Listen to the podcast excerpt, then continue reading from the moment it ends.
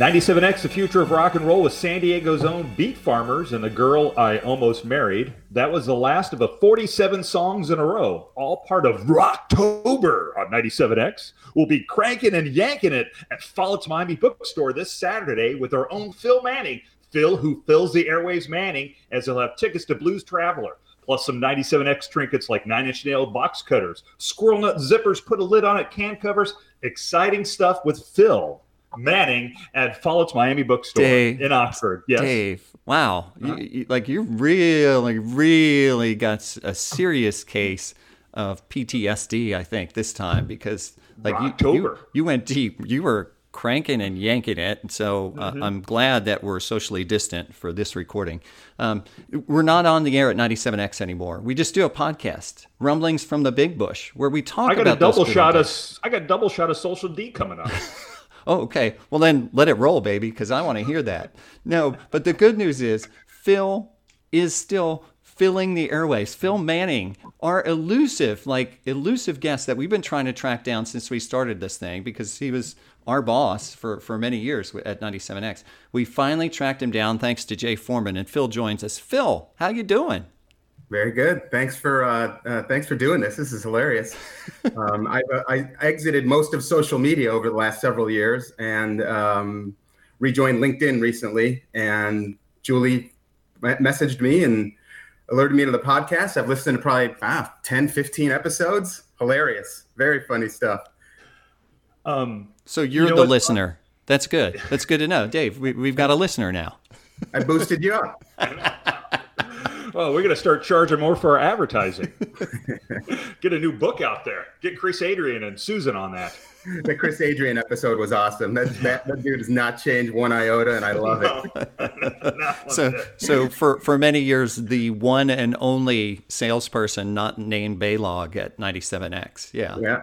and then uh, Susan Schreiber, and uh, remember mm-hmm. uh, Joe Throckmorton. Yes, mm-hmm. yes. Well, yes. His, it, actually, it's it, he whose name shall not be spoken, because it oh. did not end well with Doug and he whose name shall not be spoken. Pardon moi. Okay. he got falconed. yes, he did. Yes, he did. Uh, don't f with that, man. Now, Phil, um, like, go ahead. If you could just walk us through uh, 97X, I, I know beforehand, like y- you truly have a wonderful legacy of modern rock. Uh, you know, like like your career is just absolutely amazing. So talk us through how you got to 97X.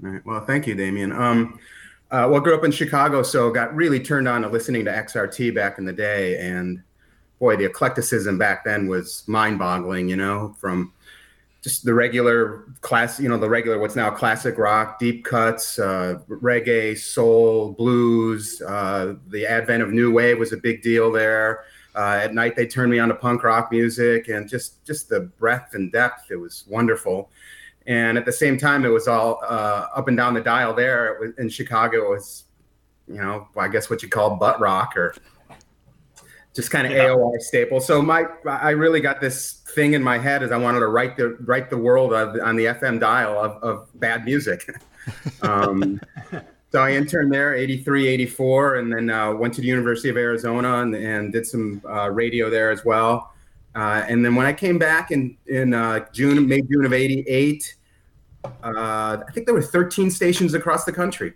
So I sent my uh, sensationally average uh, air check out to all 13 of them, and then just sat at my mom's kitchen table waiting. and uh, fortunately, in like June, I got a call from Ron Poor, aka Jetson. Yes and uh, I heard one of the past podcasts. I think you, I think you were referencing Barb Abney. I can't remember as the uh, most, uh, the best dressed to appear for an inter- in an interview. Yes, it was. My, I think I got her beat. I showed up in a seersucker suit. I had that on my notes here. no idea how or why that even happened. Um, but I got, uh, I interviewed with Jetson and uh, and uh, we you know had a lot fair amount in common. Uh, hired me for Friday night overnight. It was one weekend overnight, uh, and I'm like, oh, well, at like what 335 an hour, uh, 365 maybe. But the money it doesn't matter. The money never mattered, right? And then uh, I said, well, uh, you know, yeah, I'd love to move down. Any way you might be uh, know of any people around might be able to help me get another job. Uh, picks up the phone, calls Frank Evie, gets me a gig at Evie's, uh, stocking on overnights.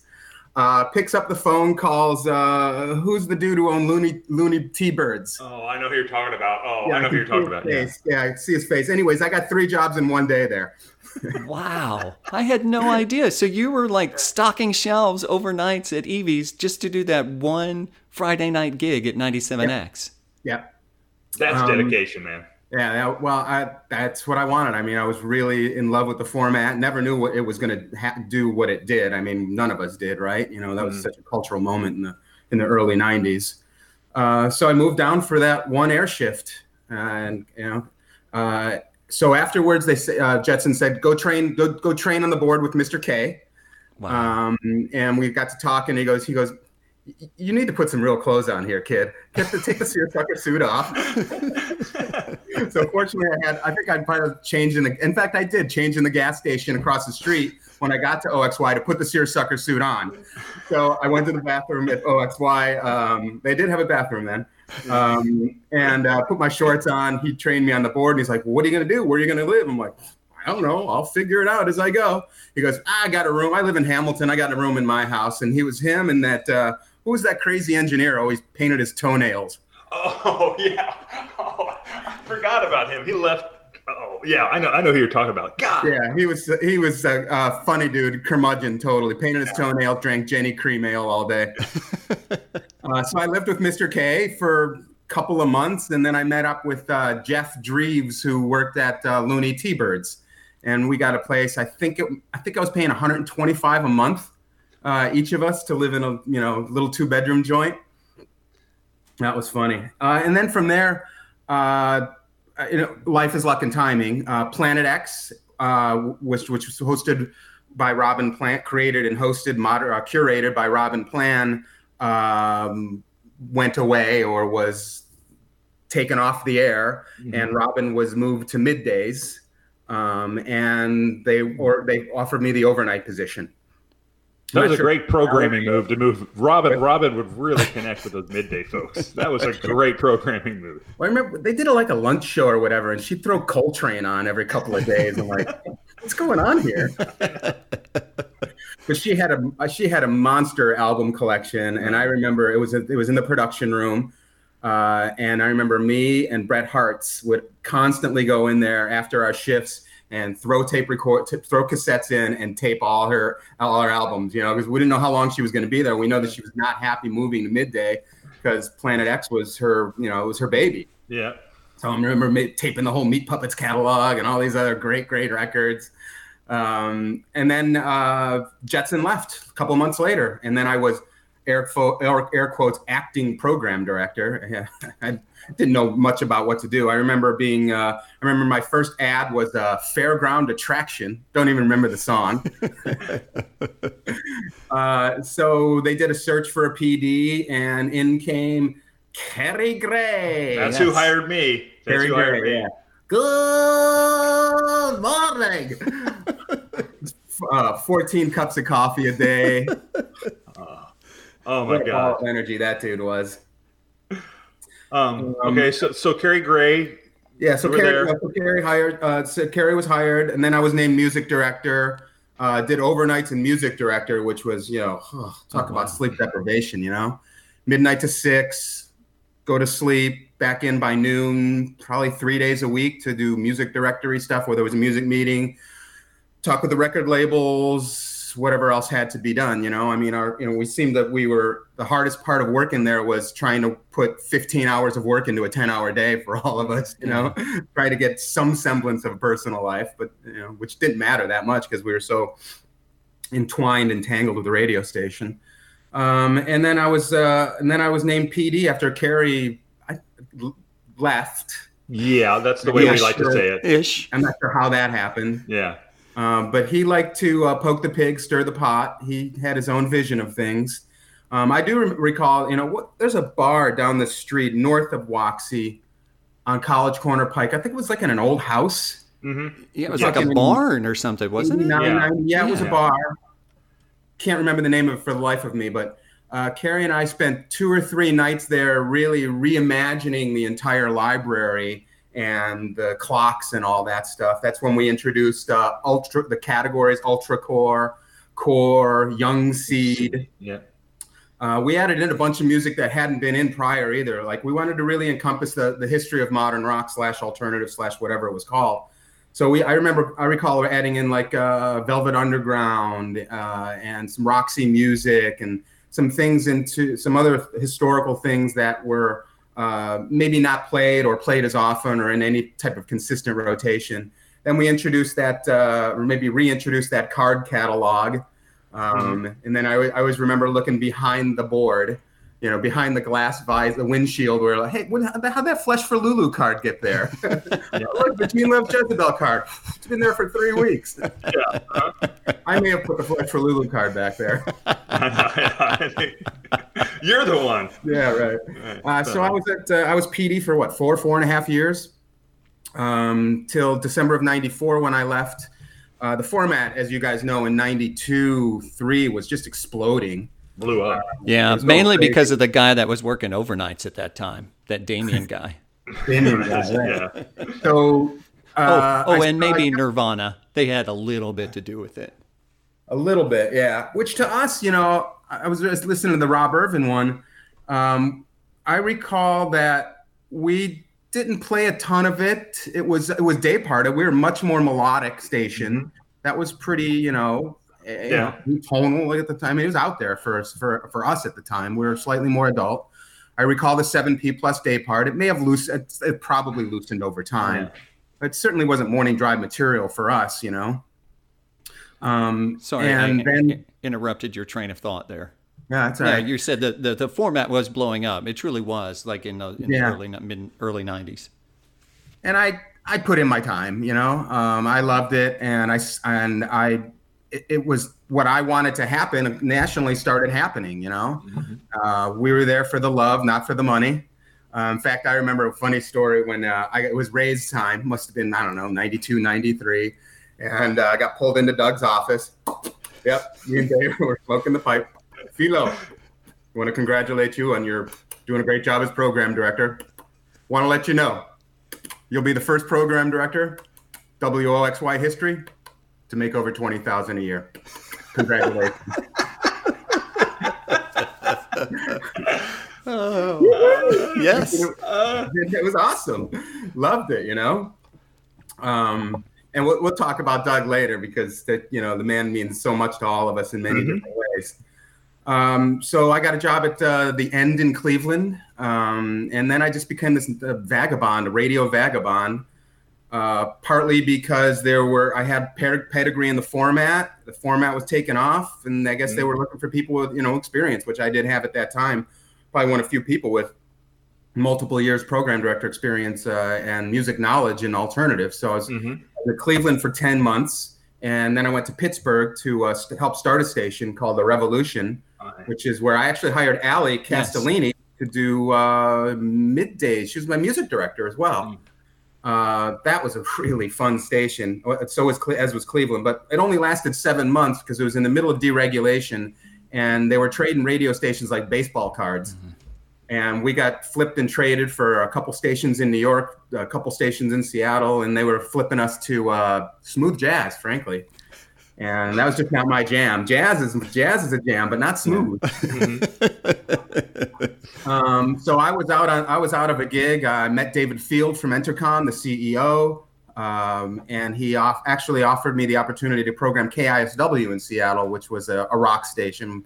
And I said, you know, I said that I appreciate that, David, but I'm just going to be listening to the end the whole time. No, yeah. I, I, I, couldn't put my heart into it. Um, hooked up with a station in Los Angeles that was uh, going against KROQ. It was a trimulcast uh, had three different signals, uh, sort of kind of covered most of LA. Uh, was really a pain in KROQ's ass for a hot minute.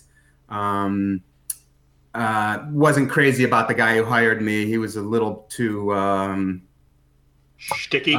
Uh, uh, oh, just microman, just micromanage city. and got the call from Jacobs Media about the end in Seattle job being open, and then uh, really was able to to forge a career, the career there, the culmination of all that all the prior eight, nine years and spent uh, 10 and a half years at the end in Seattle. Uh, resigned from there, uh, just had enough. Uh, it, I think I had enough of it and it had enough of me. Uh, and then got a job at 91X in San Diego, the legendary, for uh, two years. October of 08 hit and budget cuts like crazy. And you can imagine what an off air program director meant at that point in time. So I was axed there. Uh, and then finished up my last two two and a half years of radio at, at an adult hit station in um, Phoenix, which was uh, equal parts fun, equal parts misery. Um, and then I uh, I got let go there. Um, trying to pay attention to two masters is like having uh, one foot on the pier and one foot on the boat. Uh, I fell in the water. so um, you know, I just, just stopped. I just stopped. You know, I had a kid. My life changed. I changed immensely the music changed, the mm-hmm. format mm-hmm. changed. Um, you know, we all know how many what the uh, uh, the, the best selling flavor of ice cream is. It happens to be vanilla. Yep. and that's exactly what radio became. It mm-hmm. became uh, eight colors and not the 64 color Crayola box with a sharpener in the back. Mm-hmm. Um, so it became tedious and, you know, it was revitalizing to me, but it was also probably a, you know, a professional suicide as I've been, you know, having some, you know, been bar- kind of barely working for many of the for, for, four or five of the past ten years. Just kind of uh, underemployed, but that that's that's not the story. yeah, we need a couch uh, for that one. um, well, well, it's it's you know it's tough being uh, a, a dude of a certain age you know, in in the job market outside of radio. But you know, because it's just like too much experience and then it's like oh yeah you know like you can't can't afford you or whatever. Hey I've, yeah i've seen you've had a lot of jobs in the last seven years. Yeah. Um, but when i look back at at, at, at um, the time at WOXY from the beginning when it started in the early 80s to when it when it did its last gas online down in texas i think davey and i talked about this before kind of like Saturday Night Live. I'm not comparing us to that, but there was like certain eras. There was like you know the the Mr. K, the JJ, you know era, and then and then um, the Kerry Gray, uh, Phil Manning, a little bit of me era, and then it went into like Kevin Cole and a few others that went in after that. And then Mike Taylor kind of took it back over again with Shiv. Um, you and I, uh, actually all three, but Phil and I start because I started late '88 part time. Yep. Um, we watched that format just explode. We went from, like you said, we could get away with playing Coltrane, you know, even though it was two in the morning or two in the afternoon. Um, and then the next thing you know, we're competing with you know WEBN and WTUE and the big Wazoo because you know Cake is on that station now too. You know what Channel I mean? Z, remember Channel Z? Oh, yes. Channel Z. Oh yeah. Yes. It, prom- it, prompted us to not play that song by the B52s. yes, that's right. I forgot about that. That ultra that ultra core song got scratched right out. And Fred Schneider has never forgiven us. I knew when our generation's moment arrived was when I would hear uh, losing my religion as bumper music on WLW coming out of spots back into the news. Yeah, yeah that's yeah. true. Yeah, you're right about that. Yeah, um, and then seeing REM, uh, you know, I remember I don't know. Doug, Doug Spring for the limo, or was that label limo? And we all, we a bunch of us went to see REM at the Coliseum, I guess, and it was just act. I, I, I, worked the I had to work the shift that time. Yeah, so I, I, I, I, was taking out the trash that night, so I uh, I, couldn't make it. I didn't get any limo at 97X Phil. That was that part of your 20k bonus, the limo. Jeez, and he worked at Dave. He worked at a station in L.A. that had three signals. Like that's two and a half more than 97X had. Remember in the, in summertime, we'd sit there with the door open looking at the storms coming in and taking bets on to the, as to the minute we would be knocked off the air because we didn't have a backup transmitter. I forgot about that. 428. No, no, 435. That that cloud's going west. We're good. and we and we actually talked about Dave and I have talked about too. Like in the actual air studio, you had to spray Scotchgard like on yourself and the carpet, or else you would like uh, shock the board and short out the whole thing yeah, things that were on would go off, off would go on. Uh-huh. Remember, um, we had like one, maybe two cart machines, and we'd have uh, like six or seven spots we'd have to run, and we'd be juggling cards, juggling cards, and then if you didn't fast forward the card, it would be you know you get in big Oh, trouble yeah. because it would be you know be dead. Oh man, that was there was some, that was funny. It You sounds know, like you've I- I got some format- PTSD. I I knew the format made it big when when playing at the Petty Show was on the People's Choice Countdown. What a great song that was, Phil. Do you do you still have that somewhere? I don't. Do you? No, I do not. I, I Yeah. was hoping you saved that cart. Uh, You know, I that said, I have approximately seventy-five cassettes of the station, and it could be on one of those, and I have not listened to them in thirty-five, excuse me, thirty-five years. Um, they're sitting in the basement, so it could be on one of those. Yeah. Yeah. So for for those that don't know, wrote the lyrics, Did you, Dave? What? Did you write the lyrics for that? No, I uh, I'm the one who put it together. You know, you recorded it all, then I bumped it down to the cart. Playing. We thought it was a big sellout that he was that the placement Yes. placements were opening for Yeah, Petty. yeah. yes, exact. Selling out, here we go, playing at Yeah. the Petty Show. Petty Show. Yeah. Yeah, we were pretty staunch, weren't we? I, Yeah. I remember like we kind of laughed at the first Pearl Jam record on Mm-hmm. Epic. We're like, oh, that's like this big AOR riff thing. It's like, Yeah. I don't know about this. In fact, I don't even think we played it. And then Epic, the record label, they said to us, uh, hey, uh, if you want, if you had the record, we'll give you the opportunity for some listeners and you guys to play basketball uh, against Pearl Jam. And we're like, "Wah, ha, ha, wah, ha, ha, yeah, right. See you later. yeah. Look at they, they turn it into this, you know, like they're like the Grateful Dead of our generation now. You know, Yeah. one of the best live acts out there, and They're still Uh, doing it. ador- adored by tens of millions. I remember Lala a couple years after when the Beasties headlined, and uh, Brian McDonald, the record rep from Capitol at the time, took me side stage, and all the uh, Waxy beach, beach balls were just boom, boom, boom, like popcorn in, in the um, in the pit. And uh, Mike D comes uh, comes to the side of the stage. He goes, Brian, Brian, go to the go to the dressing room and get my driver. And it, you know, I can't do Brooklyn, sorry. Yeah. So we go to the dressing room and we get his driver, his golf club, and he takes it. He starts hitting beach balls in, back into the, into the crowd. So, Oh, uh, man. Moments you'll was some of the never forget. stuff.